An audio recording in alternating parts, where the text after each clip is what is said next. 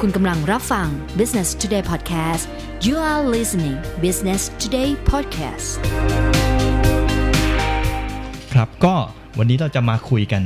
เรื่องของสมาร์ทโฟนในปี 2020 นะครับผม ครับ ว่ามันจะไปในทิศทางไหนนะครับผม อืม อะไรที่เทรนด์ที่จะมาในปี 2020 เนี่ยที่เรา ครับ น่าจะได้เจอกันแน่ๆแล้วฮะ อืม ครับผมคุณตาใช้มือถือกี่เครื่องครับตอนนี้ สารภาพครับว่าตอนนี้มีสองนะฮะอย่างคือเดี๋ยวเดี๋ยวนี้ด้วยความที่ว่าพฤติกรรมของคนมันมันไม่ได้พกโทรศัพท์เพียงเครื่องหลายหลายคนไม่ได้พกโทรศัพท์เพียงเครื่องเดียวแล้วนะครับบางบางครั้งอย่างอย่างของผมเองด้วยด้วยงานที่ทำอะนะครับ มันก็จำเป็นต้องที่จะต้องอาศัยโทรศัพท์สองเครื่องเพื่อความรวดเร็ว หรือแม้กระทั่งบางคนอาจจะเป็นนักธุรกิจก็จำเป็นที่ต้องใช้โทรศัพท์สองเบอร์เพื่อที่จะติดต่อสื่อสารกัน คุณไม่ได้ใช้สับรางใช่ไหม ครับ เงย ฮ้นะฮะ ผมมีสามซิมนะคุณ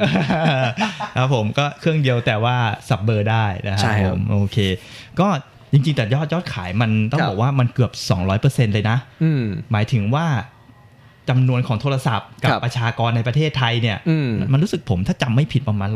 160-170% ครับ ก็คือมีเกือบร้อยเกือบร้อยเปอร์เซ็นต์ของทั้งประเทศอ่ะ ครับ มีโทรศัพท์สองเครื่อง อ่า อ่าอย่างน้อยนะ อย่า ครั ง บ น้อย 2 เครื่องนะฮะ อืม ซึ่งก็ต้องบอกว่ามันมันเป็นอะไรที่ไม่น่าเชื่อนะฮะ ครับ ว่าคนจะต้องมีกันทำไมเยอะแยะนะครับผม อืม ทีนี้เนี่ยแต่ว่าปี 2019 ที่ผ่านมาเนี่ย ครับ ยอดขายมันค่อนข้างซบเซาลง มันดู อาจจะไม่เงียบ อาจจะไม่เงียบ ก มาก แต่ว่าตก ครับ ตกจาก 2018 แหละ อืม ทีนี้ปัญหาก็คือ 2020 เนี่ย มันยังจะตกอีกไหม อืม อ่าอัน คือคือด้วยความที่ว่าเราเราไม่ได้ซื้อโทรศัพท์เครื่องแรกอีกต่อไปแล้วอะฮะ มันมันเล ใช่ ยอาจจะดูซบเซาลงแล้วก็ด้วยด้วยความที่ว่าเทคโนโลยีมันมันมีราคาที่เอื้อมถึงได้มากขึ้น มันอาจจะทำให้ดูมูลค่าในการขายมันดูลดลงด้วยหรือเปล่า ก็เป็นไปได้นะก็เป็นไปได้อย่างหนึ่ง ครับ นะส่วนหนึ่งก็คือว่าเอ่อคนเนี่ย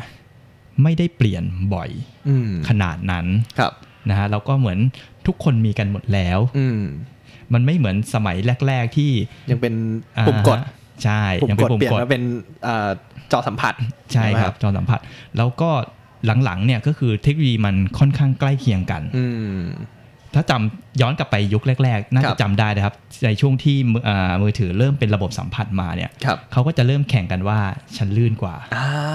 ใช่ไห จ ม อจอ เห็นไหม ใครลื่นกว่า จอใครลื่นกว่าใช่ไหม ครับ มีการเทียบกัน อืม แล้วก็มาสักพักหนึ่งหลังจากลื่นหน้าจอฉันชัดกว่า อ่า อ่าของเธอเป็น LCD เหรอ ฉันเป็น OLED นะ อ่าอะไรอย่างเงี้ยจำได้ไหม ครับ หลังจากสักพักหนึ่งจอใหญ่ขึ้น อืม นึกออกไหมฮะเขาก็ ครับ จะก็จะแข่งกันแข่งกันว่าจอฉันใหญ่ขึ้น อ่า ใหญ่ขึ้นใหญ่ขึ้นใหญ่ขึ้น เดี๋ยวนี้ฉันมี 18 กล้องนะ อะไรอย่างเงี้ยใช่ครับ ล่าสุดล่าสุดชานมไข่มุกนะครับ อ่า ข้างหลังใช่อ่ะมันก็จะเป็นอารมณ์คือสมาร์ทโฟนเนี่ยเขา ครับ ก็พยายามที่จะปรับเปลี่ยนอะไรที่จะมาแข่งขันใน อืม ตลาดได้มากขึ้น ครับ นะครับ นอกจากนอกอย่างที่บอกนอกจากว่าแข่งกันเรื่องฮาร์ดแวร์แล้วอะไรอย่างเงี้ยก็ยังครับ แข่งกันเรื่องซอฟต์แวร์ด้วย อืม แต่ทั้งนี้ทั้งนั้นไม่ได้ทำให้ยอดขายพุ่งมากกว่าเดิมไปเท่าไหร่เลย อืม แล้วก็กลายเป็นว่าก็ยอดขายก็แบบ ครับ ยังต่ำกว่าเดิมนิดนึงด้วยนะครับผม อืม อ่าทีนี้ ในภาพรวมทั้งหมดของตลาดสมาร์ทโฟนเนี่ย ครับ ร้อยเปอร์เซ็นเลยเนี่ย มันเป็นมือถือที่ราคาต่ำกว่าหมื่นเนี่ย อืม ถึงครึ่งหนึ่งเลยนะ อืมอ่า อืม คือสังเกตได้จากแบบเอ่อค่ายโทรศัพท์มือถือต่างๆ เนี่ยก็พยายามออกรุ่นที่อาจจะหมื่นนิด ๆ หรือต่ำกว่าหมื่นหน่อยๆหนึ่งเหมือนเหมือนกับพยายามเจาะกลุ่มคนที่อ่าต้องการที่จะซื้อโทรศัพท์ในราคาที่ไม่แพงไม่แพงมากและเป็นสมาร์ทโฟนด้วยมั้ย ใช่ฮะซึ่งแบบผมว่ามองเห็นแบบราคาเจ็ดพันแปดพัน โอ้แต่สเปคก็ใช้ได้เหมือนกันนะฮะ มีสามกล้องด้วย คุณพระ นะกล้องมีสามกล้องด้วยข้างหลัง ครับ มีสามกล้องด้วย อืมข้างหน้าอีก ไม่ถึ สอง มื่นข้างหน้าอีกส องอะไรอย่างนี้นะ ค ค รั รั บบ ก็อารมณ์ก็ประมาณนั้นแล้ว อืม ส่วนใหญ่เนี่ยถ้าในเอาในไทยเองนะฮะเรา ครั ไม่ บ ต้องถ้าไปดู global เราก็จะเห็นว่าใครใครนำใครตามใช่ไหมครับ ครับ แต่ในไทยเองเนี่ยต้องบอกว่าเป็นค่ายจีนเลยอะ อืม ที่กินกินตลาดนี้ไปเยอะมาก ครับ ในในห้าสิบเปอร์เซ็นของของยอดตลาดต่ำกว่าหมื่นเนี่ยก็จะเป็น ครับ oppo vivo อืม สองตัวนี้ซึ่งแบบว่าตีตลาดกันต่างจังหวัดกันกระจายเลยอะไรอย่างเงี้ยครับ มีโฟน อารมณ์ประมาณนั้นนะฮะ อ่า ก็คือก็คือจะเป็นค่ายพวกนี้ ครับ ซึ่งเขาไม่สามารถที่จะขึ้นไปแข่งกับแฟลกชิพได้เลย อืม คือเหมือนแบบทำมาถ้าเขาทำแฟลกชิพมาเนี่ย ครับ การตัดสินใจของคนที่อยู่ในระดับที่จะซื้อแฟลก เอ้ย ชิพ สามหมื่นเท่ากันทำไมเราต้องซื้อ ทำไม อันนี้ ใช่ทำไมเราต้องซื้อแบรนด์นี้ล่ะ ครับ ทำไมเราไม่ซื้อ iPhone ทำไมไม่ซื้อซัมซุง อืม ใช่ไหมทำไมเราไม่ซื้อเอ่อหัวเว่ย อืม ก่อนหน้านี้ซึ่งแบบตอนหลังหัวเว่ยก็พอใช้ โดนโดนปัญหา ใช้ ไป Google Service ไม่ ครับ ได้ก็ซบเซาไปเหมือนกัน เอ้ยแต่ผมก็ใช้ oppo นะคุณ ใช้โปรนะครับ คุณคุณใช้ one plus ป่ะเนี่ย ผมใช้ vivo ครับ นี่อย่างเงี้ยฮะก็โดน อ่าฮะ แบรนด์จีนไปเหมือนกันนะครับ ครับ ผม ก็อีกเรื่องหนึ่ง อืม iPhone ดรอปราคา อ่ะแต่เป็นคือปกติ iPhone จะอยู่ติดลมบนมาตลอด ติดลมบน ราคาจะแพงกว่าชาวบ้านมาตลอด เขาไม่เคยถูกกว่าใครเลยครับ ครับ ในในตั้งแต่ผม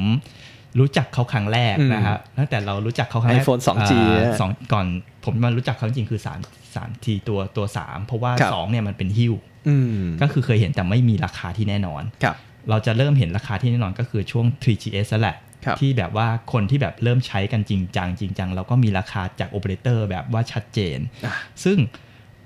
ในยุคนั้นเนี่ย ครับ Android เพิ่งมา Android เพิ่งเริ่มมาเหมือนกัน ในยุคที่ iPhone ออกมา 2-3 ตัวแล้ว ครับ ราคามันต่างถึงประมาณ 6,000 ถึง 7,000 เลยนะครับ อืม ถ้าคุณซื้อ iPhone กับคุณในยุคนั้นผมจำได้ Motorola ครับ โมโตร่าไมโซนที่สไลด์ได้ครับ อ่าๆ ราคาต่างกันเยอะมาก 6,000 ถึง 7,000 ถ้าซื้อผ่านโอเปอเรเตอร์แบบ ครับ เราก็เห็นแล้วว่าแบบมันแพงกว่าชัดเจน อืม แล้วมันก็แพงกว่าชัดเจนมาโดยตลอด ครับ 4 5 6 7 8 9 จน XS R XS จ iPhone 11 ใช่จนพอ 11 เนี่ยแหละค ครั รับ บ มันดรอปราคามาเฉยเลย อืม อ่าฮะก็เป็นครั้งแรกนะครับ ที่เราเห็น ครับ ว่า iPhone ลดราคาจากรุ่นก่อนหน้านี้มา อืม 5,000 บาท แต่ด้วยด้วยความที่ว่าก่อนหน้านี้มันก็จะมี iPhone SE อ่าฮะ อ่าที่ที่พยายามเจาะกลุ่มตลาดที่มีราคาถูกลงมาหน่อยด้วย ใช่ ไหมฮะ ก็คือจอเล็ก อืม ตอนนั้นเขาออกไออ่าออกตัวที่เป็นหน้าจอ 4 คือเกิน 4 นิ้วไปแล้ว ครับ แต่ว่าเขาก็จะมาออกตัวที่เป็น SE เนี่ยที่ยั อื ง ม หน้าจอ 4 นิ้วอยู่เท่ากับ iPhone 5 กับ ครับ 5S อยู่อะไรอย่างเงี้ยครับ ซึ่งมันไม่ประสบความสำเร็จ อืม ก็เลยเขาก็ยุบไป ตัวนั้นก็ยุบไปแล้วก็กลาย ครับ เป็นว่าตอนหลังก็คือออกออกเจนเดียวออกมารุ่นเดียวรุ่นเดียวรุ่นเดียวตลอดเพียงแต่ว่าอัปเกรด ครับ จะมีตัวที่ไฮเอนกว่ามี ก็ สอ จะ ง มี กล้อง จะมี plus แล้วก็จะเป็นตัว อารมณ์ pro max อะไรแบบเนี้ย พวกเนี้ยเป็นแม็กไปเป็น อืม อะไรอย่างนี้ครับผม ครับ ซึ่งมันราคาถูกลงอย่างแบบ เห็นได้ชัดเนี่ย ใช่เห็นได้ชัด แล้วก็ไม่เข้าใจว่าทำไมปรับลงมาขนาดนี้ ครับ คือพอเราไปเดินดูในตลาดเรารู้สึกว่าเฮ้ยซัมซุงมันแพงกว่าได้ไงวะ โอ้ยมันแพงกว่าเหรอ วะ เออฮะ อะไรอย่างเงี้ยในในในในรุ่นที่แข่งขันกันนะครับ ครับ มองในรุ่นที่แข่งขันอย่างเช่นถ้าลองมองง่ายก็คือ S S10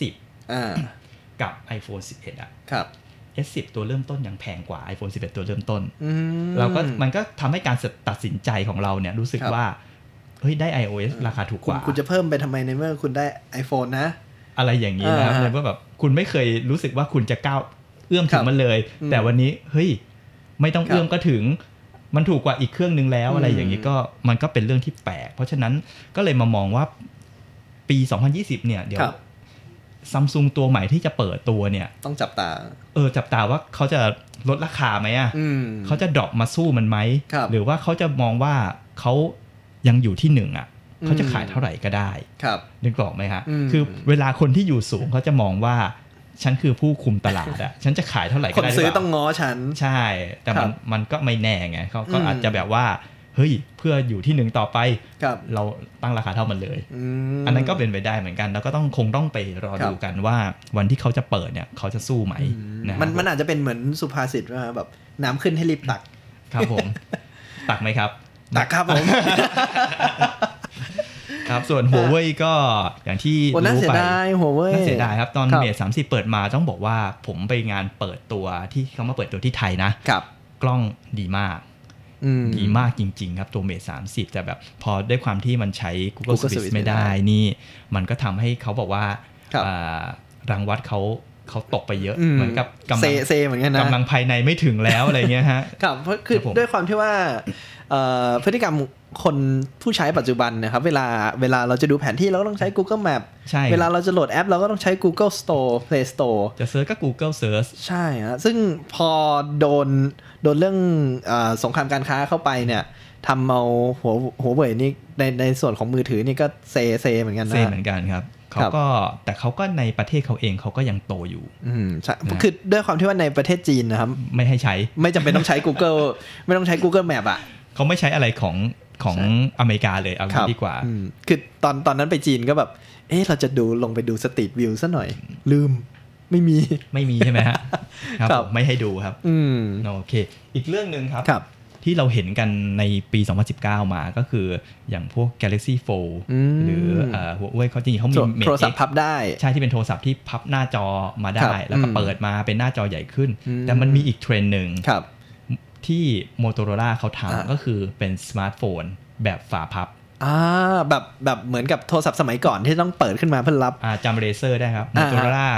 Razer อ่า สมัยก่อนนะครับที่แบบเปิดขึ้นมาฟึบรับสายอะไรอย่างเงี้ยแต่ว่า เอาจะมีช่วงหนึ่งที่ฮิตมากเลยนะ ฮิตมากครับ ครับ ผมตอนนั้นผมไม่มีตังค์ซื้อ ครับ ตอนนั้นผมก็เลยไม่ได้ฮิตกับเขานะฮะ คือด้วยความที่ว่าประเทศญี่ปุ่นนะครับ เป็นหนึ่งในประเทศที่ยังคงติดการส่ง SMS อยู่ ใช่ครับ ระดับหนึ่งแล้วเอ่อด้วยความที่ว่าสมาร์ทโฟนเนี่ยบางทีส่ง SMS เนี่ยอาจจะไม่ค่อยสะดวกแล้วก็เวลาอ่านเนี่ยมันจะต้องแบบกดเข้านู่นกดเข้านี่ แต่ด้วยความที่ว่าพฤติกรรมคนญี่ปุ่นเนี่ยก็คือเหมือนกด2อสทีแล้วก็เข้าถึง SMS แล้วก็อ่านได้เลย อือฮึ เพราะฉะนั้นเนี่ยสมาร์ทโฟนเลยพยายามที่จะเข้าถึงกลุ่มคนเหล่านี้มากยิ่งขึ้นด้วย อื อื ม มนะเลยเลยแบบมีโทรศัพท์ฝาพับขึ้นมาเป็นสมาร์ทโฟนด้วย อือฮึ นะซึ่งจะทำให้คนคนที่ใช้เนี่ยรู้สึกว่าเอ้ยโทรศัพท์มันก็ยังคล้ายๆเดิมแหละ แต่เพียงแค่ว่ามันฉลาดมากยิ่งขึ้น ครับผม อืม ก็ต้องมาดูกันว่า ไอ้ฝาพับพวกเนี้ยที่แบบเปิดมาแล้วจอใหญ่ขึ้นพอ เป็น ปิ สี ด สั ไป น แล้ว อ่าฮะ ปิดไปแล้วพกง่ายกว่าเดิม ครับ มันจะถูกลงเมื่อไหร่ อืม นะฮะตอนนี้เห็นราคา แล้ แล้ว ช่วงนี้เหมือนราคาสูงแล้วก็ความทนทานเนี่ยอาจจะ ใช่ ลดลงมานิดนึง เพราะว่าด้วยความที่ว่าจอมันต้องพับได้แล้ว ใช่ เพราะฉะนั้นเนี่ยมันเลยไม่สามารถที่จะใส่เป็นกระจกได้ อะไรแบบเนี้ยครับคือผมชอบดู YouTube ที่เขาเอาปากกาไขควงต่างๆเนี่ยมาขีดจอ มาขี เพื่ ด อ หน้าจอ เทส คุณ เพื่อเทส ชอบความรุนแรงเหรอครับคุณ เอ้ยผมผมชอบดูมากเลยนะแบบเวลาเขางอโทรศัพท์อ่ะซึ่งผมแบบผมซื้อมาผมไม่กล้างออ่ะ มันจะมีเว็บเว็บของ เป็นเป็น ข ช่อง YouTube เลยฮะแล้ว YouTube เขาแบบ ใช่ ทำ ถ้าผมจะไม่ผิดพวก iFix It อะไรพวกเนี้ยก็จะชอบแบบเอามือถือมาทดลอง มาชำแหละอย่างเงี้ย อ่า ผมชอบดูมาก ใช่เอาไปโยน ครับ ดรอปลงมาจากสูงสูงๆอะไร อืม อย่างเงี้ย ชอบเหมือนกันครับ ซึ่งซึ่งซึ่งแบบเอ่อความทนทานของโทรศัพท์มือถือเนี่ยก็เป็นอีกเรื่องหนึ่งที่ที่สมาร์ทโฟนเนี่ยพยายามทำมาตลอดนะครับเพราะก่อนหน้านี้ก็จะมีปัญหาเรื่องแบบคนที่ใช้ iPhone บ่อยๆเนี่ยเราใส่ใส่ไว้ที่กระเป๋าหลัง ครับ แล้วนั่งทับเนี่ย อืม ปรากฏงอ อ่าใช่ครับมันมีตัวหนึ่งครับ อ่า ที่แบบว่างอเป็นกล้วยเลยครับ นะฮะผมจำได้ครับผม อ่า จาก iPhone 6เนี่ยแหละครับ iPhone 6เนี่ยครับ อืม ที่งอใช่ครับมัน ครับ คือด้วยความที่เขาเปลี่ยนวัสดุเพื่ออ ม ที่จะให้มันเบา ครับ เบาลงบางเพื่อแบบเหมือนกับทำให้มันบางแล้วมันเบา อืม อะไรอย่างเงี้ยแต่สุดท้ายคือความแข็งแรงมันไม่ได้ ครับ อืมแต่พอเดี๋ยวกลับกลับมาที่ตัวพวกจอพับอะไรพวกเนี้ย อืม จอเนี่ยเทคโนโลยีจอเนี่ยพอเขาเอามาทำเป็นพับได้รุ่นแรก ๆ เนี่ย ครับ เราก็จะไม่ค่อยยังไม่ค่อยมั่นใจ อ่า ว่า อ่ะคือด้วยความที่ว่าอะไรที่มาเป็นเจเนอเรชันแรกๆ หรือแบบเพิ่งออกมาใหม่ๆ แล้วแบบมันดูว้าวมาก มันดูแปลกจากชาวบ้านเนี่ย เราเราคือด้วยความที่ว่าอาจจะเป็นไปแอสหรือเป็นอคติส่วนตัวว่าเอ้ยอะไรที่ออกมารุ่นแรกเนี่ยอย่าพึ่ง รอก่อน ให้ให้มันพัฒนาก่อนให้ให้คนอื่นเจอปัญหาก่อน แล้วเราค่อยซื้อ ดูก่อนว่าเขาจะไปต่อไหม อ่า เผื่อเขาไม่ไปต่อ เรา ครับ จะได้ไม่พลาดถืออยู่คนเดียว อืม อะ นะ ไร เหมือน ประมาณนั้นนะ เหมือนอย่างโทรศัพท์ที่มันอ่ารุ่นที่มันสามารถเปลี่ยนอ่าเปลี่ยนแบ็คได้เปลี่ยน อ๋อ ข้างหลังได้ เราจะใส่แบตใส่กล้อง ใช่ครับ ก็ก็รู้สึกจะเฟลไปเรียบร้อยครับ ซึ่งคือ ตัวนั้นตัว ผ นั้ ม นก็ ผ เฟล มเล็งเล็งไว้พอสมควรเลยนะ คุณเล็งไว้เหรอครับ ผมผมเล็งไว้ว่าเฮ้ยเนี่ยเปลี่ยนเครื่องใหม่ต้องซื้ออันนี้ แล้วจะเอาหลังด้วยเอาห ผ ลั ม ง จำ ที่เป็ ได้ กล้อ ว่าง ถ่าย มัน รูป ไม่แพงเลยนะครับ อืม ตัวตัวเครื่องอย่างเดียวรู้สึกจะไม่ ครับ ถึงหมื่น แต่ แต่ว่าถ้าตอนไปซื้ ตั อ ว ไปซื้อข้างหลังเพิ่มเนี่ยแห ตัว ละ แอ ฮะ ดออนเนี่ยแพงนะ ใช่ครับ แอดออนแอดออนแอดออนกล้องซึ่งจะแพงสุดอ่า อ่าใช่ จะมีแอดออนกล้องแอดออนแบต ครับ อะไรพวกเนี้ยครับ อืม ซึ่งแบบก็มันเป็นคอนเซปต์ที่ดีนะ อืม แต่พอเจอความเป็นจริงแล้วคนกลั ครับ บ ไม่ใช้ ซึ่งก่อนก่อนหน้านี้ก็แบบมีความพยายามที่จะคอมไบรวมระหว่างกล้องถ่ายรูปกับโทรศัพท์มือถือก็คือเป็นอ่าเป็นกล้องคอมแพคติดหลังมือถือ ตัวนั้นอ่าถ้าจำไม่ผิดซัมซุง ซัมซุง แต่ผมจำชื่อรุ่น ครับ เป๊ะไม่ได้เป็น อืม ซัมซุงที่ที่เป็นออปติคอลซูมนะฮะ ผมผมเห็นแล้วแบบเฮ้ยผมชอบมากเลยนะแบบ อ่า มันสามารถที่จะมีกล้องคอมแพคอยู่ในตัว ครับผมตัวนั้นตัวนั้นก็เล็งไว้เหมือนกันครับ อืม เล็งไว้เหมือนกันตอนนั้นก็ไม่มีตังค์ซื้อเหมือนกัน นะฮะ แล้วก็มีอีกอีกตัวหนึ่งครับจำอ่าโอลิมปัส อ่า ที่เขาทำเลนส์มาเพื่อใส่กับโทรศัพท์ อ่าม มาสวมแล้วก็โทรผ่านแอปอะครับผม ครับครับ อันนั้นก็ไม่ประสบความสำเร็จเหมือนกัน อืม สุดท้ายก็ล้มไปเพราะว่าผมเคยไปทดสอบแล้วมันช้า มแลก คือซอฟต์แวร์ นิดนึง มันช้าครับผม อ่า ใช่ตอนนั้นก็กลายเป็นว่าหายไปตอนที่ผมเคยไปญี่ปุ่น ผมก็จะไปหาซื้อนะ คสุรับดท้ายผมพอผมไปเทสก่อนแล้วผมรู้สึกว่า อืม ไม่เอาดีกว่า เออมันมันก็จะมีของโซนี่ด้วยเหมือนกันนะที่ที่เป็นแบบตัวกล้องพร้อมเซ็นเซอร์เลย อ่าฮะ แล้วก็มันจะมีรุ่นที่เปลี่ยนเลนส์ไม่ได้ ครับ นะมันก็จะใช้แบบเหมือนกับบลูทูธเข้าเข้าบลูทูธเข้าโทรศัพท์มือถือ ครับ แล้วก็เป็นตัวคอนโทรลซูมเข้าซูมอ อ่า อก ใช่ครับ นะ ผมนั่นแหละครับ ซึ่งก็หลังๆ ด้วยความที่ว่าอ่าเทคโนโลยีมันสูงขึ้นมันทำให้โทรศัพท์มือถือเนี่ย โอเค ซูมไม่ได้ใช่ไหม ฉันเปลี่ยนเลนส์ให้คุณเลย ปัจจุบันเลยมีแบบชานมไข่มุก ใช่ครับ มา 3 ตัว 4 ตัว ครับ แล้วก็สามารถที่จะถ่ายภาพออกมาได้แบบสู้ในระดับที่ ครับ ดูไม่ออกว่าตัวไหนมาจาก DSLR อืม ตัวไหนมาจากสมาร์ทโฟน ครับ อมันเคยมีเว็บประเทียบอะฮะ อ่าฮะ แล้วผมก็นั่งจิ้มอะแล้วผมก็ถ่ายผิดไปหมดเลยอะไรอย่างเงี้ยฮะ ครับ ก็ก็จะก็จะเกิดขึ้นแบบ อื นี้ มฮะซึ่งในอนาคตก็ต้องจับตามองว่า โอเคไอ้โทรศัพท์มือถือเนี่ยมันจะเข้ามาแทนพวกกล้องถ่ายวิดีโอใหญ่ๆไหมพวกกล้องถ่ายรูปตัวใหญ่ๆไหมซึ่งซึ่งความความเห็นจากช่างภาพในต่างประเทศหรือแม้กระทั่งในประเทศไทยเองเนี่ยเขาก็มองว่า โอเคมันในถ้าพูดถึงการซูมการอะไรพวกเนี้ยมันทำได้ แต่ว่าถ้าพูดถึงดีเทลรายละเอียดที่เป็นในส่วนของที่จะใช้ใน commercial use ก็คืองานโฆษณาต่างๆเนี่ย เช่นอ่าตัวผิวหนังที่เห็นเป็นรูขุมขน หรือแม้กระทั่งเห็นดีเทลของเพชรดีเทลของขวดแบบเนี้ยครับ อาจจะยังจำเป็นที่ต้องใช้ DSLR อยู่ อืมคุณภาพยังไม่ถึง ใช่ครับ นะฮะแต่คือใช้ในโซเชียลอ่ะ ไม่เป็นไร อ่าใช่ในในโซเชียลในทางการข่าวหรืออะไรแบบเนี้ยนะฮะยังยังค่อนข้างที่จะมีเส้นกั้นบางๆอยู่ อืมครับ ครับ ผมก็อีกอย่างหนึ่งครับ อุปกรณ์เสริม อืม อ่าคือถึงแม้ว่าตัวสมาร์ทโฟนเนี่ยยอ ครั ด บ จะแบบต่ำลงนะฮะ แต่กลายเป็นว่าอุปกรณ์เสริมเนี่ย ยอดพุ่งแบบ ครับ กระจุยกระจายเลยครับ โดยเฉพาะหูฟังไร้สา อ่าย หูฟังบลูทูธ นะครับผม คือด้วยความที่ว่าตอนตอนผมซื้อโทรศัพท์ใหม่เนี่ยผมก็ลืมดูว่าเอ้ยมันไม่มีแจ็ค3.5 อ่าฮะ ผมก็แบบมีสามแจ็ค3.5 เต็มบ้านเลยครับ ครับแล้วคุณ สุดท้าย ทำงไงครับ กลับมา แทบจะร้องไห้อะ ลองคุณก็เอาไปเผาทิ้งนะครับแจ็คสามจุดห้าไม่ได้ใช้แล้ว เนี่ยคนเราพี่ อ่ะ ก็จริงๆก็ก็คือมันก็ให้ ครับ หูฟังที่เสียบกับช่องชาร์จ อ่า แบต ใช่ใช่ แทนใช่ไหมก็เป็น USB Type C ใช่ค ต รั อบน แต่ นี้นะฮะ แต่ก็แลกกับว่าจะดูซีรีส์ตอนแบตจะหมดไม่ได้ ใช่ครับ ครับก็อ่ะก็จำเป็นที่ต้องซื้ออ c เซสซอรีก็คือหลังจากนี้อาจจะมีอ c เซสซอรีเยอะมากขึ้น แล้วก็ในราคาที่จับต้องได้มากขึ้น แล้วก็สนับสนุนเรื่องของ OTG ก็คือเป็นการเสียบ USB เสียบแฟลชไดรฟ์เสียบอะไรได้มากขึ้น อืม อืม ก็ต้องลองดูว่าตัวอ c เซสซอรีเองเนี่ยก็ ครับ เป็นส่วนหนึ่งที่ตลาดเนี่ยโตขึ้นมา อืม แทนที่ของสมาร์ทโฟน เพราะว่า ครับ คนหนึ่งพอซื้อสมาร์ทโฟนแล้วเนี่ย ก็ต้องมี ต้องมี device ที่บอกเป็นอ c เซสซอรี อ่า อีก 2 ชิ้น 3 ชิ้น 4 ชิ้น มีหูฟังล่ะ มีเคสล่ะ มีฟิล์มกันรอย ใช่ครับ อ่า อันนั้นก็จะเป็นตลาดที่จะโตตาม ซึ่ง ขึ้นมาอีก ซึ่ง นะ เคสนี่ก็เป็นแฟชั่นอย่างหนึ่งด้วยนะ คุณคุณแฟชั่นนะครับ เฮ้ยของผมเนี่ยไม่ แต่ว่าผมเห็นเพื่อนผมอะซื้อเป็นตุ๊กตาเป็ดเลยนะ หรือเป็นมินมินเนี่ยนแบบเนี้ยผมชอบมากเลยแบบอันใหญ่ๆอะโทรศัพท์อันนิดเดียวแต่เคสใหญ่มาก อันนี้ผมผมก็เห็นนะผมก็ เออ สงสัยเหมือนกันครับว่ามันจะพกยังไง นะฮะ หรือบางคนผมเห็นบน BTS เคสข้างหลังเป็นทรงโนเกียสามสามหนึ่งศูนย์นะแต่ข้างในเป็นไอโฟน ม โอ้โหผมชอบมากเลยอะ ครับผม ครับ ไม่ไปขอเขาเลยละครับ เงย นะฮะก็โอเคครับผม ครับ สุดก็ทั้งหมดเนี่ยก็ลองมาดูกันว่า ในรอบเปิดสมาร์ทโฟนของ อืม ปี 2020 เนี่ย ครับ แต่ละรุ่นเนี่ยจะเอาอะไรออกมาโชว์ อืม อะไรที่น่าจะเป็นนวัตกรรมที่ ครับ มันล้ำไปกว่าเดิม แล้วก็สุดท้ายคือราคาจะลงมาสู้กันไหมนะครับผม ครับ เรามาดูกันว่าปี 2020 นี้การแข่งขันจะเป็นยังไงครับผม ขอบคุณสำหรับการติดตาม Business Today Podcast นะคะ แล้วกลับมาพบกันใหม่ในหัวข้อถัดไป สวัสดีค่ะ